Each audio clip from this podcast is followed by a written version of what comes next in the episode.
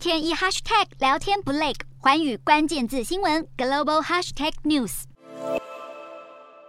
宁静的深夜里，一枚美国空军义勇兵三型洲际弹道飞弹喷发烈火，急速升空，点亮整片夜空。根据美国空军声明，这枚从加州范德堡太空军基地发射的非武装义勇兵三型飞弹，在飞行了六千七百五十九公里之后，抵达马绍尔群岛附近的试验场。而试射的成功，更展现了美国强大但也相当安全的核武威慑能力。这款由波音公司制造的义勇兵三型洲际弹道飞弹，具备携带核弹头的能力，飞行速度约为每小时两万四千公里，射程超过九千六百六十公里，是美军目前唯一的陆基洲际导弹飞弹，也被认为是确保美国以及全球盟友安全的重要关键武器。其实这一次的义勇兵三型例行试射，本来预计在今年八月初举行，当时正值佩洛西访台所引发的中共对台军演，而为防止台海紧张局势又进一步升温，美国国防部才会将飞弹试射延期到十六日举行。另外，美方也强调，类似的试验是军方例行行程，已经进行超过三百多次，并不是针对当前的国际局势而特别进行。